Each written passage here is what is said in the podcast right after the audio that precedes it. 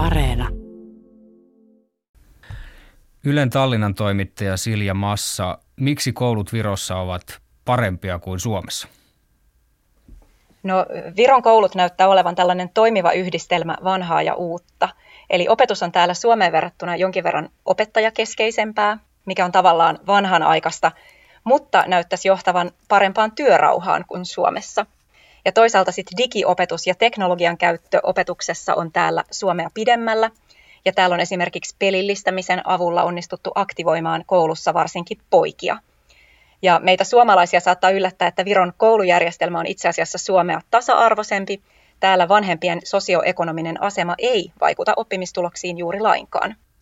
Ja lisäksi Virossa on paljon tällaista yleistä optimismia ja tulevaisuususkoa. Ja koulutus nähdään täällä tällaisena avaimena elämässä etenemiseen.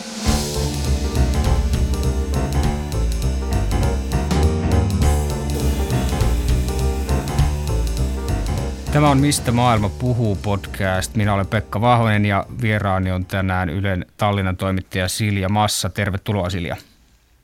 Kiitoksia. Tänään puhumme siitä, miten pikkuveli Viro on mennyt ohi Suomesta peruskoulun toimivuudessa ainakin PISA-testien tulosten perusteella. Viime viikot Viron koulut ovat olleet Suomen koulujen tapaan kiinni. Sielläkin on ilmeisesti kuumeisesti mietitty, mikä olisi koronakriisin aikana se järkevin tapa kouluttaa lapsia.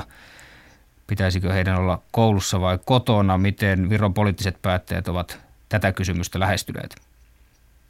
Joo, Virossa kaikki lapset on tällä hetkellä etäopetuksessa. Täällä edes näillä pienimmillä alaluokkien oppilailla ei ole mahdollisuutta lähiopetukseen. Ja poliittiset päättäjät on ennen kaikkea painottanut sitä, että nyt tärkeintä on turvallisuus ja tämän viruksen leviämisen hidastaminen. Ja oppilailta ja opettajilta on pyydetty kärsivällisyyttä tässä tilanteessa. Kokemukset etäopetuksesta on ollut täällä vaihtelevia. Monet opettajat on kertonut julkisuudessa, että tämä etäopetus vie selvästi enemmän aikaa ja on kuormittavampaa kuin lähiopetus. Mutta toisaalta sitten myös ihan hyviäkin kokemuksia tästä etäopetuksesta on.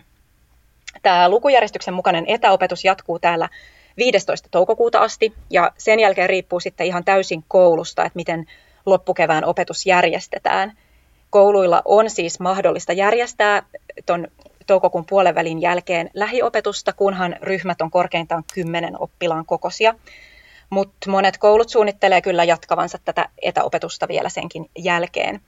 Siitäkin on keskusteltu, että voisiko ne lapset, joilla on tämä etäkoulu mennyt erityisen hyvin ja on esimerkiksi ehtinyt suorittaa tähän toukokuun puoleen väliin mennessä jo koko lukuvuoden tehtävät, niin voisiko he päästä jo muita aikaisemmin kesälomalle. Mutta ilmeisesti opettajat ei ole ollut tästä ideasta kauhean innoissaan. Ope, mulla on kaikki tehty, voiko lähteä kesälomalle? Nimenomaan. Suomessa on paljon keskusteltu koulujen sulkemisen vaikutuksista oppilaiden tasa-arvoon. Miten Virossa? No, valtamediassa puhutaan tästä aiheesta täällä ihan selvästi vähemmän kuin Suomessa. Ja tämä voi johtua yksinkertaisesti siitä, että Virossa tällaiset yksityiset perheiden sisäiset ongelmat, kuten vaikka köyhyys tai alkoholismi, on julkisessa keskustelussa jonkin verran enemmän tabuja kuin Suomessa. Esimerkiksi perheväkivallasta on alettu käydä julkista keskustelua vasta ihan tässä viime vuosina. Sosiaalisessa mediassa tästä etäkoulun eriarvoistavasta vaikutuksesta on kyllä ollut keskustelua, samoin opettajien omassa ammattilehdessä. Ja tämän opettajatte-lehden eli opettajien lehden mukaan erityisen hankalaa on nyt niillä oppilailla, joilla on jotain oppimisvaikeuksia. Ja opettajat tuntuu olevan huolissaan myös vanhempien jaksamisesta, erityisesti sellaisten vanhempia, joilla on omia sosiaalisia ongelmia tai joilla on esimerkiksi kotona paljon lapsia hoidettavana. Viro on kuitenkin koulutuksellisessa tasa-arvossa jopa maailman kärkeä yleisesti ottaen.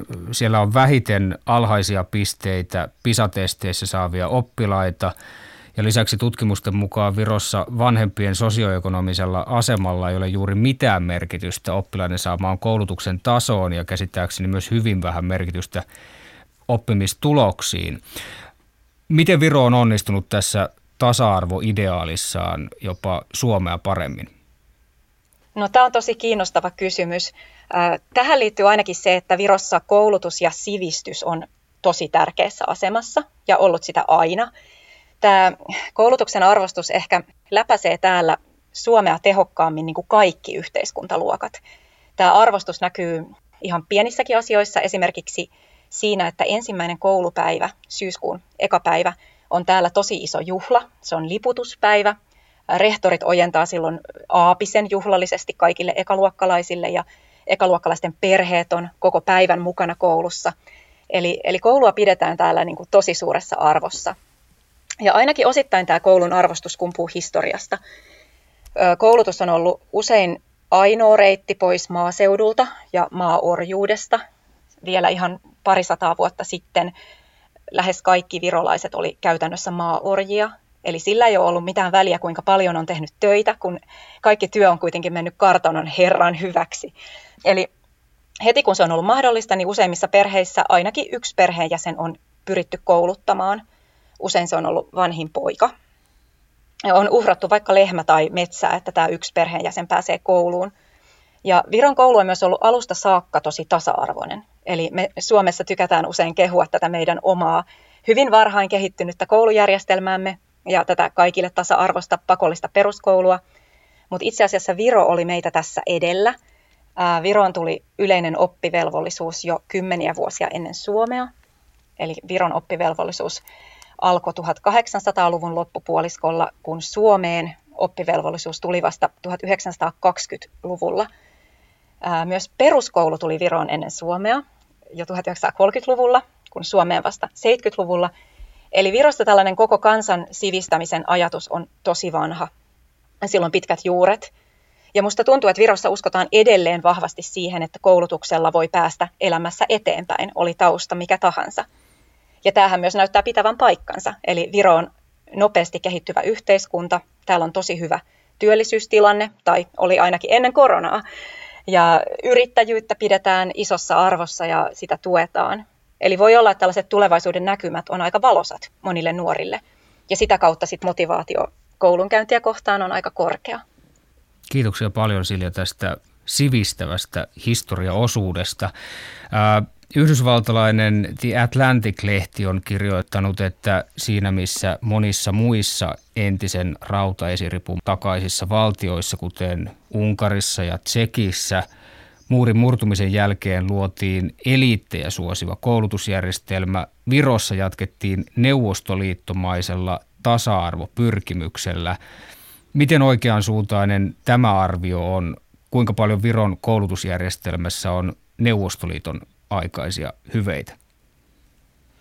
Joo, no neuvostoaikoina tämä koulu Virossa oli kyllä melko militantti paikka, mutta näiden tasa-arvopyrkimysten osalta siinä tietysti oli myös jotain hyvää. Eli neuvostoaikoina koulutus, koulutuksen saavutettavuus parani entisestään. Peruskoulu laajeni kuudes, kuusiluokkasesta ensin seitsemän, kahdeksan ja lopulta yhdeksän luokkaseksi – ja eh, tämä johtui siitä osittain, että Neuvostoliitossa tarvittiin paljon koulutettua työvoimaa esimerkiksi teollisuuden eri aloille ja armeijan palvelukseen. Ja osittain tästä syystä neuvostovuosina niiden virolaisoppilaiden määrä kasvoi huomattavasti, jotka jatkoivat sitten peruskoulusta toisen asteen koulutukseen. Ja myös tämmöinen vahva matematiikan ja luonnontieteiden opettamisen perinne kumpuaa ehkä noilta neuvostovuosilta, näin on ainakin tulkittu. Ja Virossa on siis neuvostovuosien jälkeenkin haluttu pitää kiinni siitä, että koulutus on kaikille saavutettavissa, se on kaikille ilmasta ja esimerkiksi kouluruokailu on ilmainen kaikille. Virossa kylläkin, ja varsinkin täällä Tallinnassa on muutamia tosi haluttuja kouluja, joita pidetään jopa eliittikouluina. Ja monissa näissä kaikkein suosituimmissa kouluissa järjestetään ihan pääsykokeet jopa, jopa ekaluokkalaisille – mutta nämä Viron niin sanotut eliittikoulut on kuitenkin ilmaisia, kunnallisia kouluja pääosin. Ja ne järjestää näitä pääsykokeita ehkä sen takia, että ne painottaa esimerkiksi jotain kieliä tai luonnontieteitä. Eli se on totta, että Viro ei ole todellakaan lähtenyt sinne Tsekin ja Unkarin linjalle. Eikö myös Suomi ole ollut jossain määrin Viron koulutuspoliittinen esikuva tässä viime vuosina? Joo, siis ehdottomasti tämä Suomen maantieteellinen ja henkinenkin läheisyys on vaikuttanut virolaisen koulun kehitykseen tosi paljon. Tämä on ehkä just yksi syy siihen, että Viro ei ole lähtenyt tuon vaikka Tsekin ja Unkarin linjalle, joissa on luotu tällainen eliittejä suosiva koulutusjärjestelmä, vaan täällä on haluttu nimenomaan pysyä tällaisessa tasa-arvoisessa, ehkä pohjoismaiseksi mielletyssä systeemissä. Virossa seurataan vieläkin ja edelleen hyvin tarkasti sitä, mitä Suomessa tehdään. Ja täällä on nähty nämä Suomen hyvät oppimistulokset ja Suomen koulutusjärjestelmän kansainvälinen menestys ja seurattu sitä polkua. Moni kritisoi suomalaista koulutusjärjestelmää siitä, että se on jotenkin tasapäistävä ja, ja ikään kuin tässä tasa-arvopyrkimyksessä sitten unohdetaan usein nämä kaikista parhaimmat oppilaat ja, ja heidän tarpeensa. Ää, miten paljon virolaiset on huolissaan siitä, että nykyisessä koulujärjestelmässä niihin kaikkein lahjakkaimpiin ei välttämättä kiinnitetä tarpeeksi huomiota? No kyllä tuota samantyyppistä keskustelua on täällä käyty. Täälläkin on puhuttu tällaisesta tarpeesta tuottaa näitä niin sanottuja tulevaisuuden johtajia. Ja on esitetty huoli, että jos kaikkein lahjakkaimpiin opiskelijoihin ei panosteta, niin ne jäävät ikään kuin, nämä huippuosaajat jäävät ikään kuin löytymättä. Ilmeisesti nykyään virolaisia opettajia kuitenkin koulutetaan ja kannustetaan tällaiseen entistä yksilölähtöisempään opetukseen, eli opetetaan tunnistamaan sekä lahjakkuudet että ne, jotka tarvitsevat koulunkäyntiin erityistä tukea. Mutta jos Viron koulujen opetusta vertaa Suomeen, niin ymmärtääkseni siellä on tosiaan edelleen hyvin opettajakeskeinen meininki, eikä tällaista vapaata ilmiöoppimista, johon suuntaan Suomessa ollaan viime vuosina menty, että sitä ei välttämättä niin paljon ole. Joo, no kyllä täälläkin on pikkuhiljaa ehkä menty vähän enemmän siihen ilmiöoppimisen suuntaan, mutta kyllä joo, opetus on Suomeen verrattuna täällä selvästi opettajakeskeisempää ja opetusmenetelmät on perinteisempiä. Mä juttelin tästä aiheesta muutamien opettajien kanssa, jotka tuntee sekä Suomen että Viron koulutussysteemit ja kaikki he sanoivat, että Virossa opettajalla on selvästi enemmän auktoriteettia ja sellaista auktoriteettia, jota oppilaat ei kyseenalaista. Ja moni tulkitsi, että työrauha on tämän takia parempi Virossa kuin Suomessa. Ja tämä työrauha-asia näkyy myös näissä PISA-tutkimuksissa. Eli niiden mukaan virolaisissa kouluissa on oikein hyvä työrauha, kun taas Suomen koulujen työrauha oli ainakin näissä viimeisimmissä PISA-selvityksissä ihan näiden OECD-maiden häntäpäätä. Eli voi olla, että tämä opettajien parempi auktoriteetti ja opettajakeskeinen oppimistyyli on, on ehkä yksi syy tähän. Ja PISA-data osoittaa myös sen, että Virossa oppilaat tekee vähän enemmän töitä menestymisensä eteen kuin Suomessa. Joo, se on ihan totta, että PISA-tutkimuksissa on tullut ilmi sellainen kiinnostava yksityiskohta, että virolaiset lapset on sinnikkäämpiä tehtävien ratkaisemisessa kuin muiden OECD-maiden lapset keskimäärin. Eli täällä ehkä panostetaan sitten siihen kouluun vähän enemmän. Suomessa pojat on perinteisesti jäljessä tyttöjä oppimistuloksissa.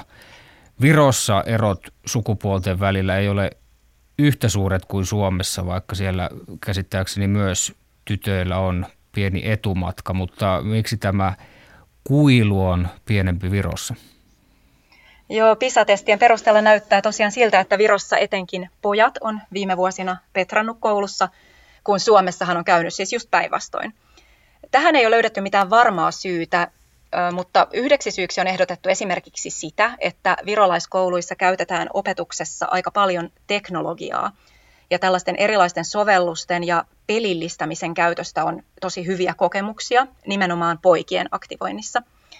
Ja yksi viite siihen suuntaan, että teknologia voisi olla syynä tähän poikien menestykseen on se, että just silloin kun tämä PISA-koe tehtiin ensimmäistä kertaa täysin digitaalisena, niin silloin Viron pojat alkoi nimenomaan menestyä siinä erityisen hyvin.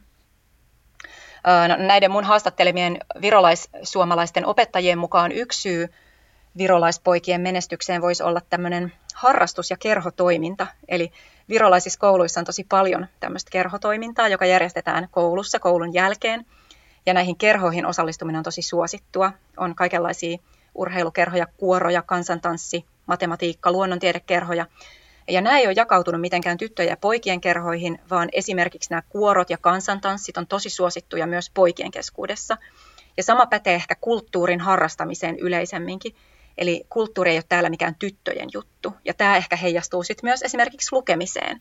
Eli ainakin tästä harrastustoiminnasta ja sitten toisaalta tästä teknologiasta voidaan etsiä syitä Viron poikien menestykseen. Kerro vähän lisää tästä teknologian roolista Viron kouluissa. Mainitsit, että, että tällaista pelillistämistä käytetään siellä opetuksessa. Joo, joo, Viro haluaa tosi vahvasti rakentaa tällaista globaalia identiteettiä tällaisena tietotekniikan mallimaana, digivirona tai e-virona. Ja tämä strategia on ulottunut kyllä ihan kouluihin asti.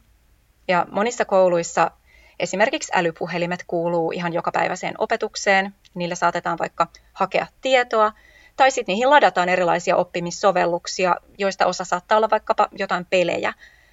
Sitten monissa kouluissa täällä on voi olla, että valtio on esimerkiksi lahjoittanut tai on saatu jotain muuta kautta erilaisia tällaisia robotti, robotiikkavälineitä, robottien rakennussettejä, tablettitietokoneita. Monissa kouluissa on tosi hyvin varustellut tietokoneluokat ja yllättävän monesta koulusta löytyy myös 3D-printeri. mutta riippuu kyllä tosi paljon koulusta ja opettajasta, että kuinka isossa roolissa tämä teknologia on – Tallinnan yliopisto tutki itse asiassa tätä asiaa tänä vuonna ja selvisi, että on todella paljon virolaisia opettajia, jotka ei oikein tiedä, mitä tämän kaiken uuden teknologian avulla voisi tehdä. Jonkun verran on tutkimusnäyttöä tosiaan maailmalta siitä, että, että oikein käytettynä tällaiset teknologiset avut opetuksessa voi, voi tota, parantaa oppimistuloksia, esimerkiksi just tällaiset pelillistämis- tota, sovellukset, mutta sitten taas OECD, joka näitä PISA-testejä tekee, niin, niin on todennut myös laajassa raportissa muutama vuosi sitten, että oppilaat, jotka käyttävät maltillisesti tietotekniikkaa kouluissa, saavat keskimäärin hieman parempia tuloksia kuin harvoin tietokoneita käyttävät oppilaat, mutta toisaalta hyvin usein tietotekniikkaa oppimisessa käyttävät oppilaat pärjäävät keskimääräistä huomattavasti huonommin lähes kaikessa. Voidaanko tästä päätellä, että Virossa on jotenkin löydetty sopiva balanssi tässä, tässä tietotekniikan käytössä kouluissa? Ehkä näin voidaan, voidaan päätellä, että teknologiahan on nimenomaan hyvä renki, mutta huono isäntä – Eli se, että onko vaikka älypuhelimesta tai tablettitietokoneesta apua oppimisessa, riippuu kyllä ihan täysin siitä, mitä sillä puhelimella tai tabletilla tehdään. Onko se aktivoivaa vai passivoivaa.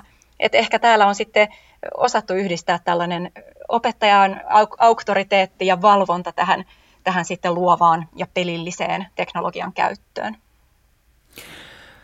PISA-testeissä on havaittu myös, että maahanmuuttajien saamat pisteet ovat keskimäärin alhaisemmat kuin kantaväestön, esimerkiksi kielivaikeuksien takia. Uusimman PISA-kokeen lukemisosiossa maahanmuuttajien keskimääräiset pisteet olivat esimerkiksi Suomessa lähes 20 prosenttia alhaisemmat kuin kantaväestöllä. Virossa eroa ei ollut ihan niin paljon. Ää, missä määrin Viron hyvät PISA-tulokset viime vuosilta on seurausta siitä, että maahanmuutto Viroon on ollut todella vähäistä? No joo, usein puhutaan siitä, miten vähäistä maahanmuutto Viroon on ja miten vähän turvapaikanhakijoita Viro ottaa. Se on ihan totta, mutta pitää myös muistaa se, että Viro on kokenut viime vuosikymmeninä yhden ehkä Euroopan nopeimmista maahanmuuttoaalloista – Eli maahanmuuttajien osuus Viron asukkaista kasvoi 40 vuodessa lähes 40 prosenttiin, kun tänne muutti pääasiassa venäjänkielistä työvoimaa tuolta entisen Neuvostoliiton alueelta. Eli toisin kuin Suomessa, jossa maahanmuutto alkoi pikkuhiljaa 90-luvulla, niin Virossa se on tapahtunut aika lailla kertarysäyksellä tuolta 50-luvulta alkaen. Ja 50-, 60-, 70-luvuilla ei todellakaan puhuttu mistään kotiuttamisesta, eikä näille venäjänkielisille esimerkiksi opetettu juurikaan viron kieltä. Ja tämä on johtanut siihen, että täällä on kaksi toisistaan erillistä rinnakkaista koulujärjestelmää. On venäjänkielinen koulutusjärjestelmä ja vironkielinen, eikä nämä järjestelmät juurikaan keskustele keskenään. Eli tästä monet koulutusalan ammattilaiset on täällä todella huolissaan. Mutta tämä Viron venäläisvähemmistö, vaikka se ei pärjää ihan yhtä hyvin koulussa kuin virolaiset tai kantavirolaiset koululaiset keskimäärin, silti he ovat yli OECD-maiden keskiarvon käsittääkseni. Kyllä joo, että Viron heikkous tosin toki näissä PISA-testeissä on nimenomaan tämä tasoero Viron ja venäjänkielisten koulujen välillä. Eli venäjänkielisten koulujen oppilaat oli Viron opetusministeriön mukaan näissä viimeisimmissä PISA-testeissä taidoiltaan noin vuoden jäljessä vironkielisten koulujen oppilaita. Ja se on PISA-pisteissä noin 30 PISA-pistettä. Kielivaikeudet tähän ei ole syynä, koska venäjänkieliset sai tehdä tämän PISA-testin äidinkielellään, eli venäjäksi. Mä luin yhden valtion teettämän tutkimuksen, jossa etsittiin syitä tähän tasoeroon. Ja tässä tutkimuksessa selvisi muun muassa sellainen fakta, että vironkielisissä kouluissa oppilaiden isien koulutustaso on keskimäärin korkeampi kuin venäjänkielisissä kouluissa. Ja selvisi myös, että venäjänkielisissä kouluissa on keskimäärin isommat opetusryhmät kuin vironkielisissä. Ja näiden venäjänkielisten koulujen joukossa ei myöskään juuri ole yksityiskouluja, toisin kuin vironkielisissä kouluissa. Mutta mikään näistä ei ole mitenkään yksiselitteistä, että mikään näistä syistä yksin selittäisi tämän eron, tämän tasoeron näiden kahden koulujärjestelmän välillä. Ja toisaalta tässä tutkimuksessa selvisi myös se, että venäjänkielisissä kouluissa nämä PISA-tulokset oli tasaisempia kuin vironkielisissä kouluissa. Eli huippuosaajia oli vähemmän, mutta sitten myös toisaalta niitä todella huonosti pärjänneitä oli vähemmän. Opettajakunta on Virossa melko vanhaa voiko virolaisen koulutuksen tulevaisuuden uhka olla se, että, että jatkossa ei ole enää päteviä opettajia tarpeeksi? Joo, opettajien keski-ikä täällä on tosiaan melko korkea. Se on 50-59 vuotta. Ja opettajakunta on todella naispainotteista. Eli miehiä ei ikävä kyllä juurikaan työskentele opettajina. Ja myöskään nuoria ei kiinnosta opettajan koulutus. No, miksi näin on, on varmaan osittain ainakin se, että opettajille maksetaan kansainvälisesti vertaillen täällä tosi huonosti. Opettajien keskipalkka on noin 1500 euroa kuussa. Ja tässä on iso ristiriita siinä mielessä, että juhlapuheissa opettajia kyllä arvostetaan täällä ihan valtavasti. Kouluissa juhlitaan tällaista opettajien päivää ja vuoden opettajat palkitaan vuosittain isossa gaalassa, joka näytetään televisiossa. Mutta tämä arvostus ei sitten jostain syystä näy palkoissa. Ja kyllä täällä nyt puhutaan siitä, että jos nuoret ei hakeudu opettajiksi, niin riskinä on, että tämä kaikki mahtava erinomainen koulutustyö menee hukkaan. Jos tulevaisuudessa päteviä opettajia ei enää riitä kaikkiin kouluihin, niin tuskin sitten Viron oppimistuloksetkaan pysyy maailman kärjessä. Kiitoksia oikein paljon Silja Massa. Kiitos. Tämä on Mistä maailma puhuu podcast. Minä olen Pekka Vahvonen ja sanon nyt hei Sulivei.